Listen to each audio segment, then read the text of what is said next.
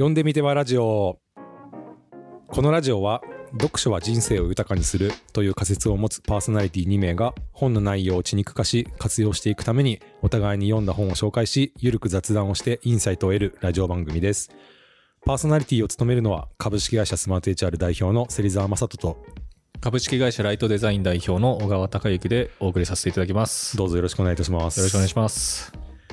この間夏さはい。沖縄行ったじゃないですか、はいはいはい。僕と小川さんの家族両家族で。よかったですよね。よかった。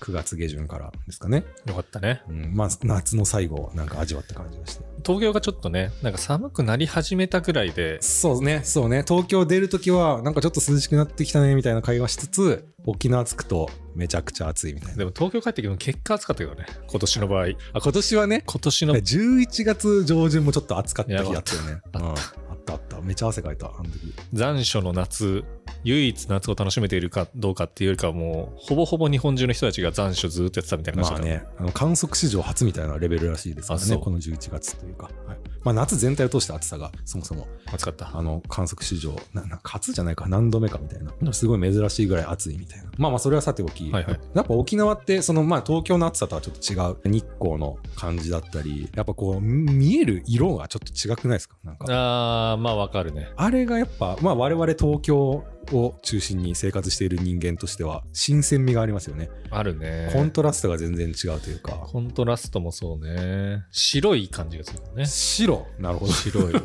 白い感じしない？わかんないもう青かなって思ってた それぞれの沖縄の色がこう石膏の素材が反射する世界よ。やっぱこう全体的にちょっとね、こう、シャドウが閉まってない感じがする。いや、わかんない。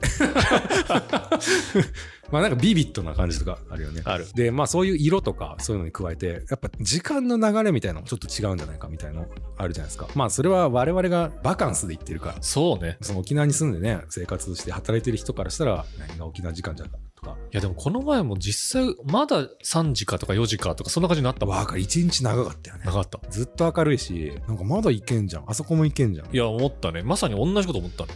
そうそうそう。まあ時間の流れみたいなのはちょっと違う。違う。学生時代とかもさ旅行行ったじゃん東南アジアあっこもあっこで結構独特の時間の流れ方がしてたなってそうね。で僕強烈に覚えてるのが東南アジアとか行くと何 RPG で話しかけられ待ちみたいな人いるじゃん なんかああいう感じの村人みたいな人が本当にいるじゃないですかはいはいはいなんかタンクトップ1枚でずっと椅子に座ってるここはなんとかの村だ。そうそうそう入りみたいな口入ったらね。的な人がなんかたまにいたのにすごく驚いてうん。この人らってどういう時間感覚なんだろうなって。で、まあ別にその人がどうこうというよりかは、あの、僕、なんかずっと子供の頃から、何もしないができないタイプね。へちょっと多動なのかもしれないですけど、あプーさんのね、名言で、何もしないをしてるんだよみたいなのあるじゃないですか。ああれがプーさんなんだ、それ。そう、あれプーさんらしい、出典は。さっき調べた。で、あんまりわかんないんですよ。はい何もしない、できなくない派の人で、ままあそういう沖縄とか東南アジアみたいなところに行ってゆったりとした時間を味わう時もうんなんかそれはあくまでそういう時間を味わいに行っているからできるみたいななるほどね。ある種ちょっと消費している価値観をはい。感覚があってじゃあいざここに住めって言われたらうん。ここに住んでこういう生活していいよって言われたら多分退屈をするんですよまあ、それは、そうね、想像するね。できる？やれって言われて俺はできる。あ本当？いや、嘘かな。どっちだよ？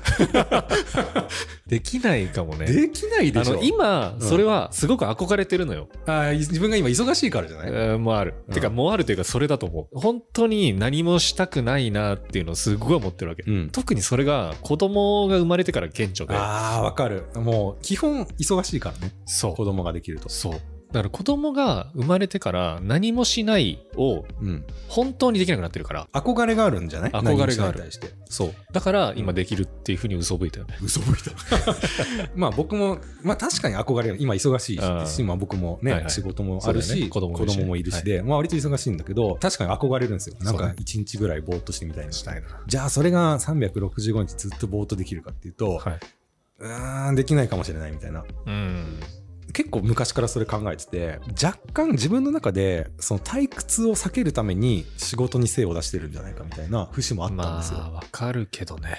わかるでしょわかる。うん、自分はやっぱ何もしないを楽しめないなみたいな逆にそのぼーっとできる何もしないを楽しめる人に対するちょっと憧れみたいなのがあったサウナはどうなんサウナはサウナで何も考えない時間を楽しみに行くっていうやっぱあれも限られたあれじゃないですか結構能動的だよね。能動的いいワめっードちゃ動くもんね。そう水風呂入ってなんだして。ねあれしてこれしてああ気持ちいいなっていううんタスクじゃないですかタスクだね。そうあれも退屈ではないんですよなるほどね。僕は最近そのまあ沖縄旅行とかもああいうのを減るたびに暇と退屈ってなんだろうなってずっと考えてた自分にとって暇と退屈は何なのか？とは何なのか？どうういう向き合い方をしていくべきなのか？自分ははい。考え方を変えれば暇を楽しめるのかどうか、それが結構気がかりでした。と、はい。で本の紹介なんですけど今回紹介する本がですねまあ、予想ちょっとついてるけどね。本当に？し読んだことある？ちゃんと覚えてないね。ズバリ暇と退屈の倫理学です。これ。はい。国分光一郎。要は哲学書なんですよね。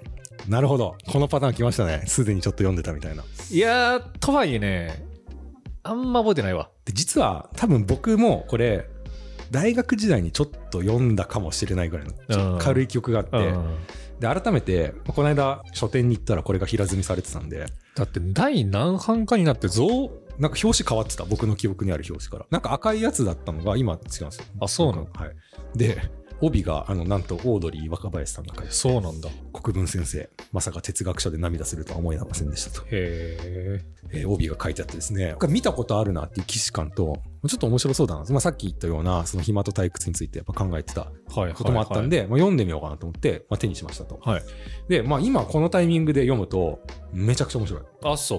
これ、まあ多分半分ぐらい読んだっていうところもあるんですけど、どんな本かって改めて言うと、はいはい。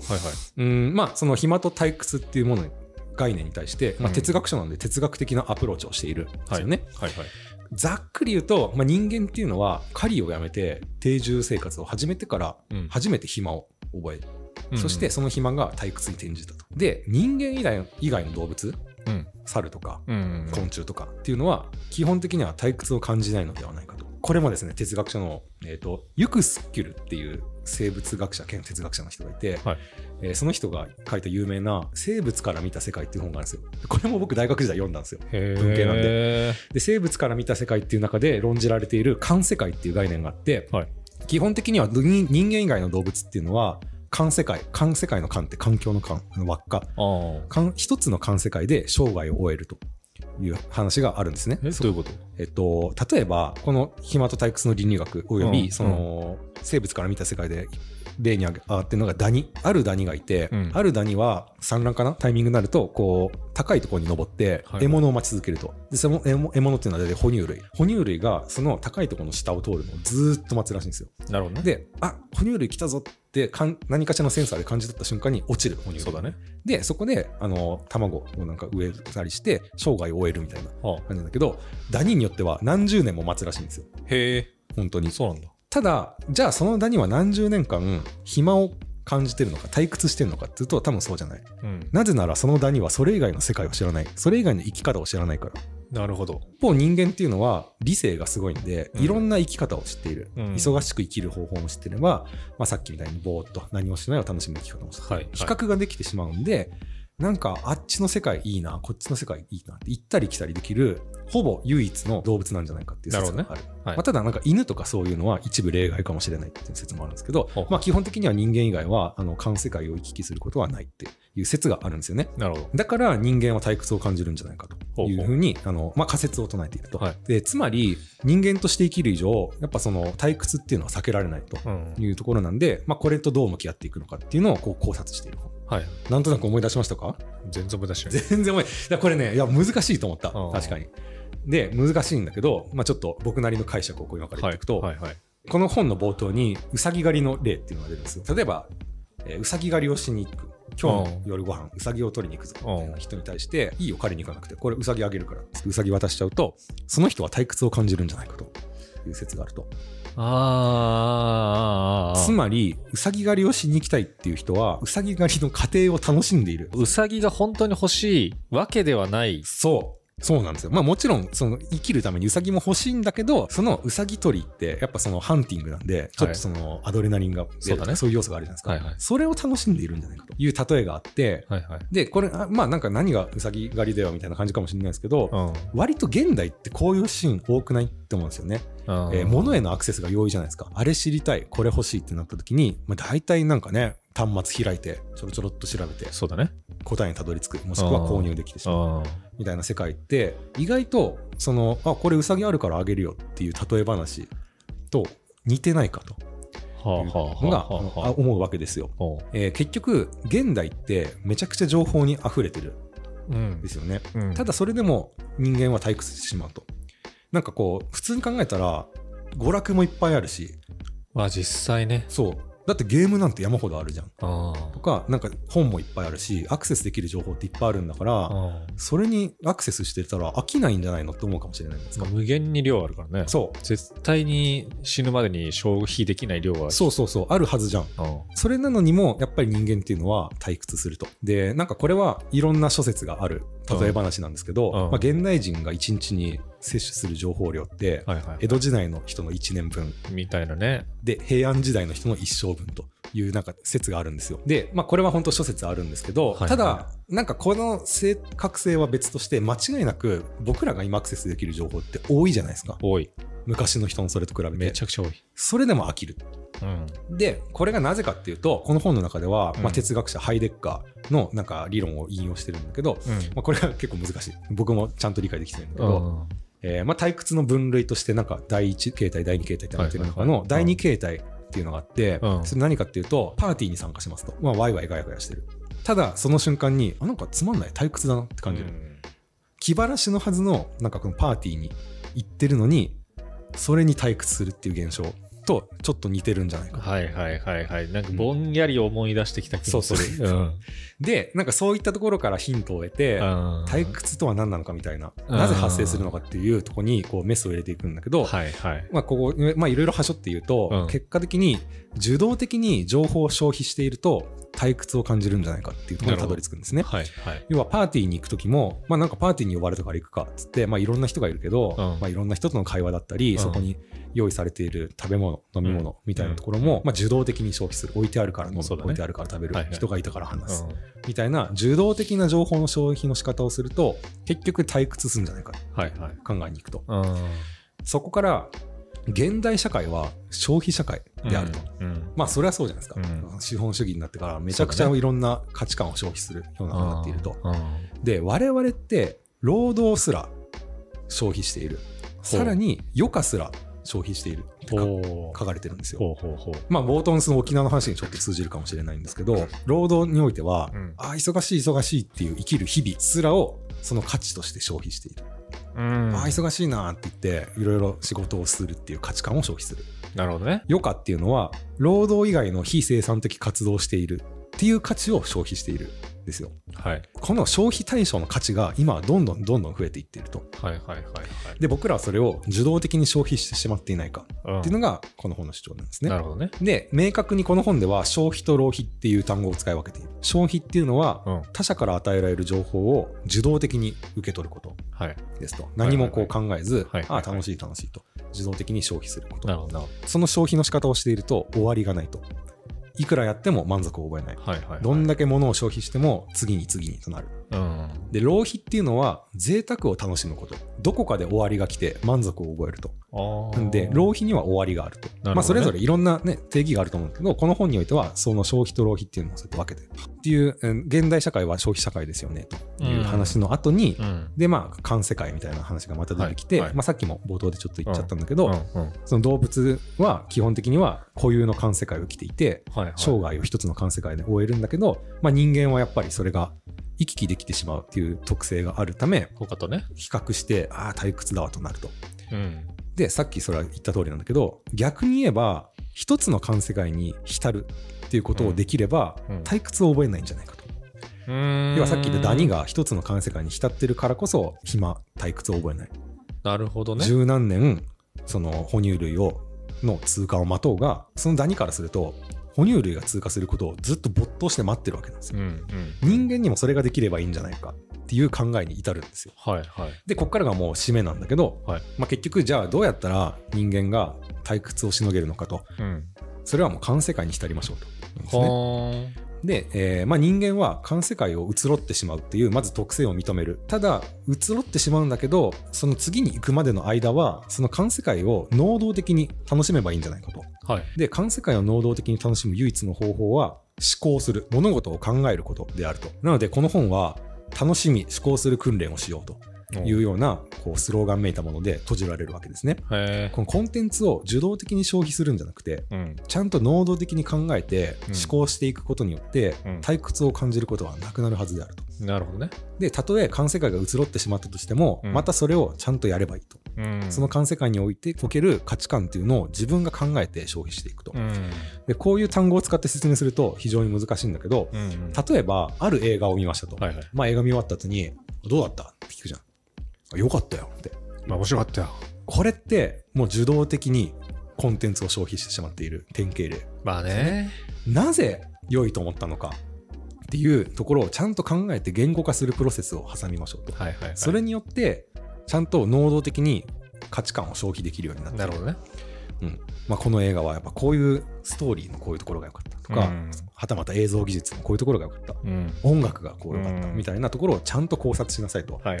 はい。でそうやって思考を止めないことで、えーその環世界に浸ることができて、うん能動的にちゃんと楽しみ退屈をしないということができるようになりますと。でまあこの結び方には、うん。まあ、僕もいろいろインターネットとかを見たんですけど、はいまあ、やっぱいろいろ賛否両論があるんですよね。あ、そうなんだや。っぱ無理くりなんじゃないかとか。まあ意外と、それで言うと、まあ本、本をちゃんと、その本をね、ちゃんと読んでない、半分で終わって活を忘れているうん俺からすると、すごい話面白かったけど、うんあ結論意外とそこなんだみたいな、ちょっと思った。思わない思わない。でただこの本やられたなと思ったのが、うんこの本の冒頭に、うん。この本は通読することをお勧めする興味ある章だけ飛ばし読みしたりああ。なん、か概要だけ読んだり、はいはい。あとなんかまとめサイトを。することには全く意味がない、うん。ぜひ通読せよと書いてある。うんうんなんでだろうなと思って、はいはい。でその結びのところに、うん。冒頭でこの本を通読せよと言ったのは、うん。この本の良かった点とか共感できなかった点ですら考察してほしい、あそういったことを通して能動的に価値観を、えー消費していくっていうことの、えーなんかステップにしてほしいみたいなことが書かれてるんですよねあ。。なるほどね。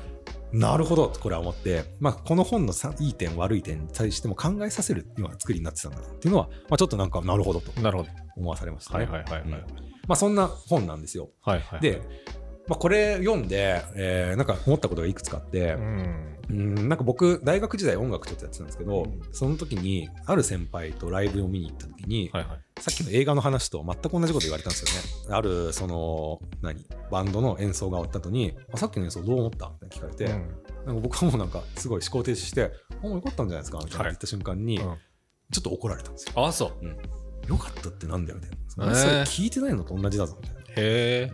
なんかそんな音楽の聴き方してたらなんか何も得ら得られないまま終わるから。やめろ。ってへえ、あ、結構そう。言われて。厳しい。そう、まあ、厳しいなと思いつつそれ以来ちょっと意識するようにしたんですよね。ね。なんかそのコンテンツに触れた時に、まあ、本読んでもいいし絵見てもいいし音楽聴いてもいいし映画見てもいいしなんか良かったで終わらせないようにしたんですよ。自分の頭の中で。なるほど、なるほど。でもそれは実はこの暇と退屈の倫理学的なところで言うとちゃんと能動的に考えてはいはい。退屈をしないための工夫だった。と思っていてなんか割といいアドバイスだったなと思ったんですよねでいまだにやっぱめちゃくちゃ頭に残ってるんですよなるほどね。すごいショックだったあ自分がいかにその思考停止してうん物事を消費していたなみたいな、はいはい。それ以来意識してたんだけどまあそれはなんかまあいいかどうかは別として、うん。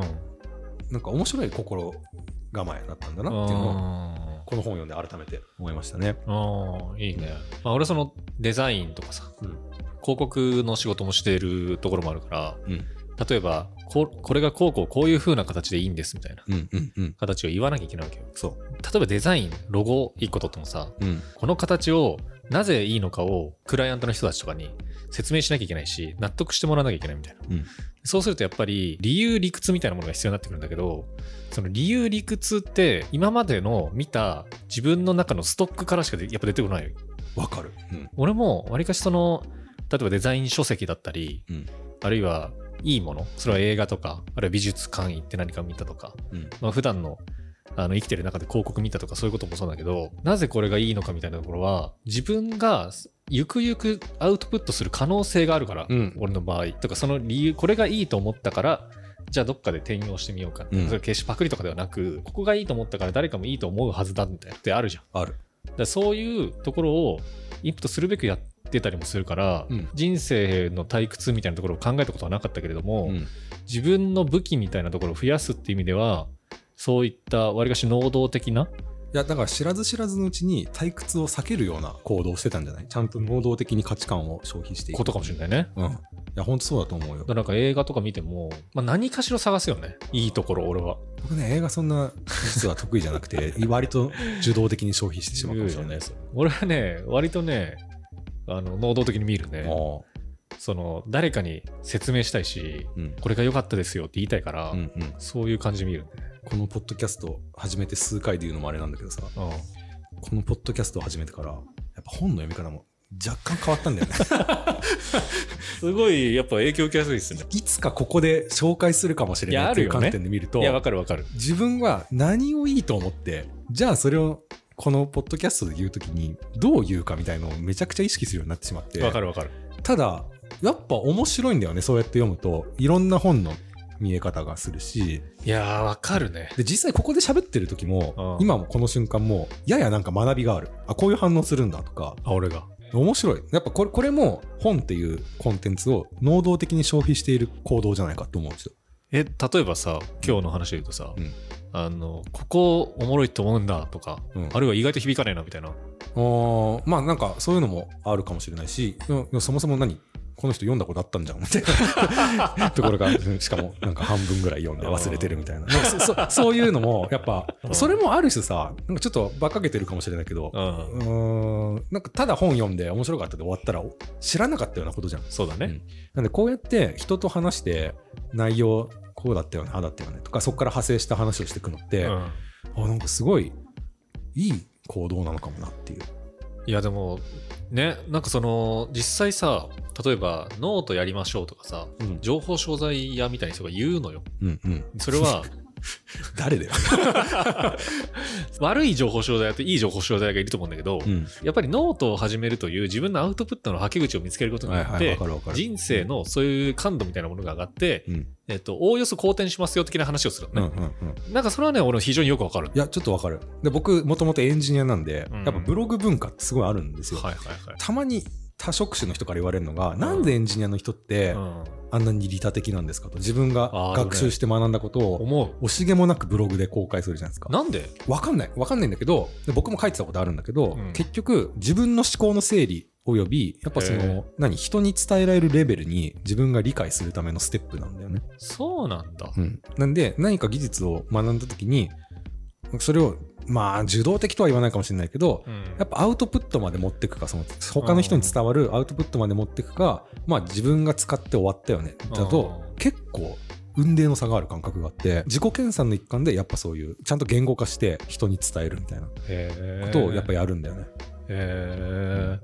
いや、なんかさ、そのエンジニアの文化っていうものに、俺は全然触れてきてない、デザイナーの文化だったのね。うんなんだけど、最近そのエンジニア文化に触れてるのよ。なんで？これなぜかというと、Figma。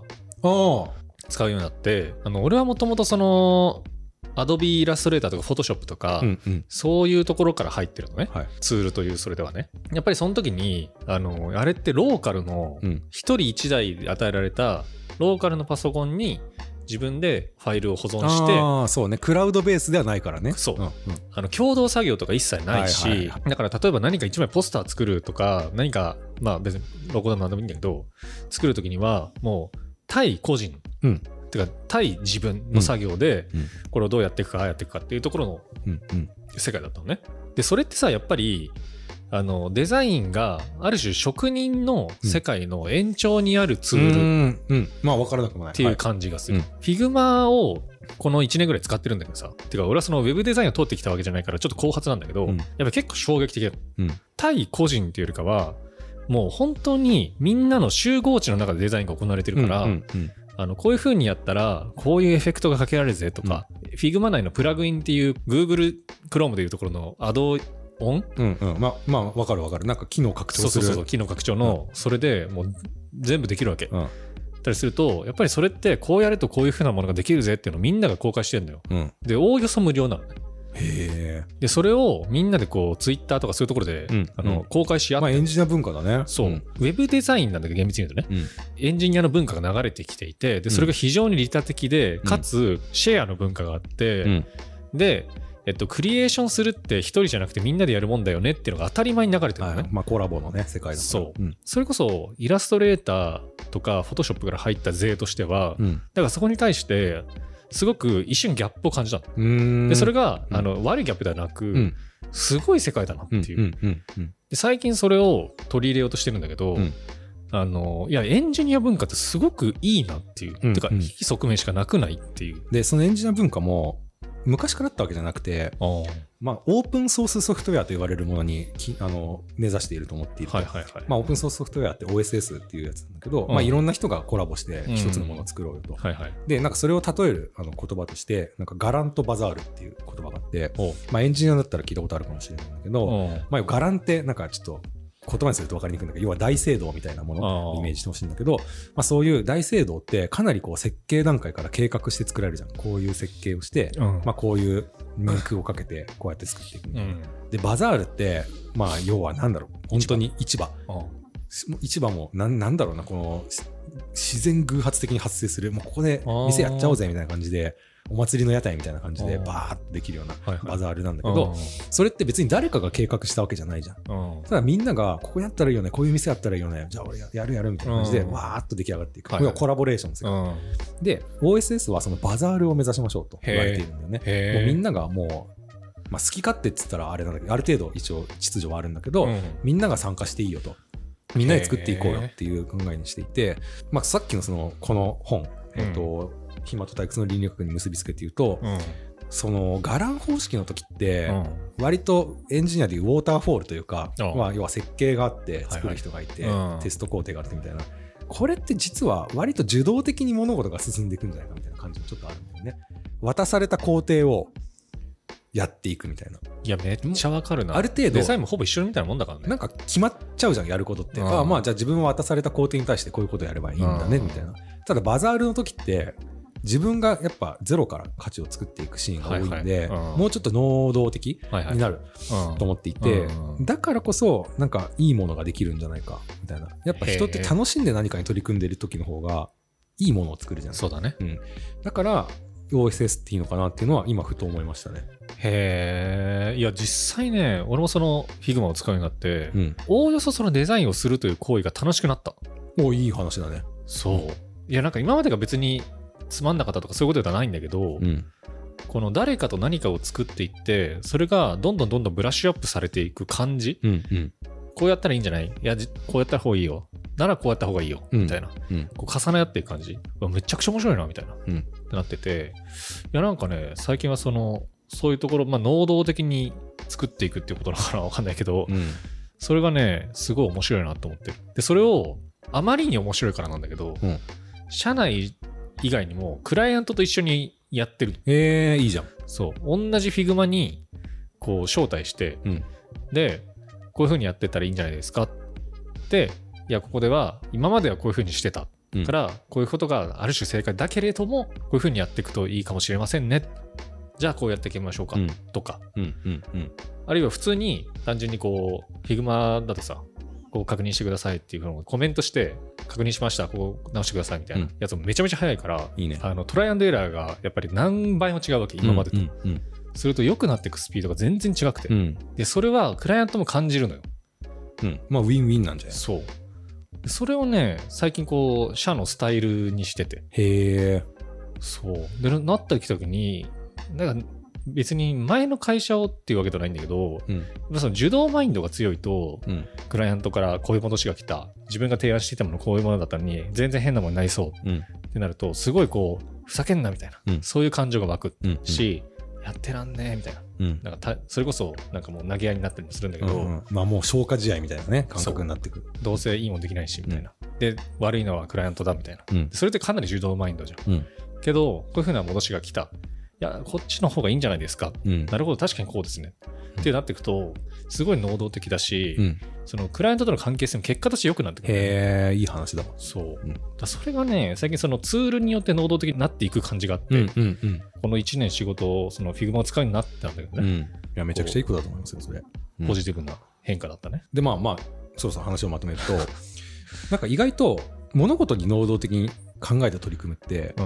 まあいいことなんだなってあー思い返してみるといいことじゃないって思わないですか？そううん、なんだろうな僕昔幸福論にまつわる何いろいろな書物を読んだことがあるんだけど、まあ、ある本だとやっぱり今の現代社会においては、うん。うん。1週間を7日だとすると、うん7日のうちの5日働くじゃん大体、はいはい。で本当に人生を豊かにしたかったら7分の5を楽しんだ方がいいんじゃないかないう説が。あって、はい。まあ、7分の2はもちろんね休暇はそれはそれで楽しむんだけどそのワーク・ライフ・バランスでいうと7分の5も楽しめばいいじゃんみたいな。うん。そっちの方がレバレッジ効くんじゃない？幸せにみたいなことはいはい。書いてる本があって、うん。仕事に対しても、まあ、今話したみたいにうん。能動的に考えて取り組んでそれ自体を楽しむことがうん。結果的にウェルビーイングにつながるんだ。いやー、そう思うね。改めて思ったんですよ。うん。なんでなんかその暇とか退屈みたいなところから始まったこの考察が、はいはい。なんか結局やっぱウェルビーイングみたいなのがねつながってくんじゃないかなウェルビーイングとポジテティブシンキングと。そうそうそうそう。でもなんか割とこれってなんかそうじゃない？ってやっぱ思ったんだよねうん。この、まあ、仕事ですらいや、そう思うよ。まあなんか嫌だなでも今日はこういうタスクが来るから、まあ、それを消化していくかみたいな感じだと、まあ、受動的じゃんいや、そそこにはやっぱり退屈が潜んでいるんだよね、う。なるほどね。うん、早く終わんないかなって時計とにらめっこするような生生活になるとはただそういったタスクに対してなんか楽しみを見出す考えて、いはい。考えることをやめずうん能動的にそこに対して取り組みその結果何かしら楽しみが見えてくるいやー、そう思うね。この感覚をもっと持つといいんじゃないかなうん。という感じがしました、はい、いやー、いい話ですね。っていういい話結びをしたんですけどはい。小川さんこの暇と退屈の倫理学改めて読んでみてはいかがでしょうか、はい。読んでみます。3分で終わってるんでね。ちょっとねあのー実家なのか分かんないですけどほ引っ張り出してきて、うん、そう、家にはあると思うんでね。ね赤い本でそう、まあ、読んでみていただければと思いますはい。読んでみます。改めて。年末なんでね。そうねここれが放送される頃は年末だと思うんで、うんまあ、そんなにね分厚い本じゃないはずいや、そこそこ分厚いよ。あ本当にこれ Kindle で読んでるか分かんない ただ難しいだけど30ミリぐらいあった気がする。まあまあまあぜひ読んでみていただければと思います読んでみます。はい、ご紹介いただきありがとうございました。はい、聞いていただきありがとうございましたあの聞いていただきあリスナーの皆さんもどうもありがとうございました、年明けですかね。次はそうかな2024年ですかね。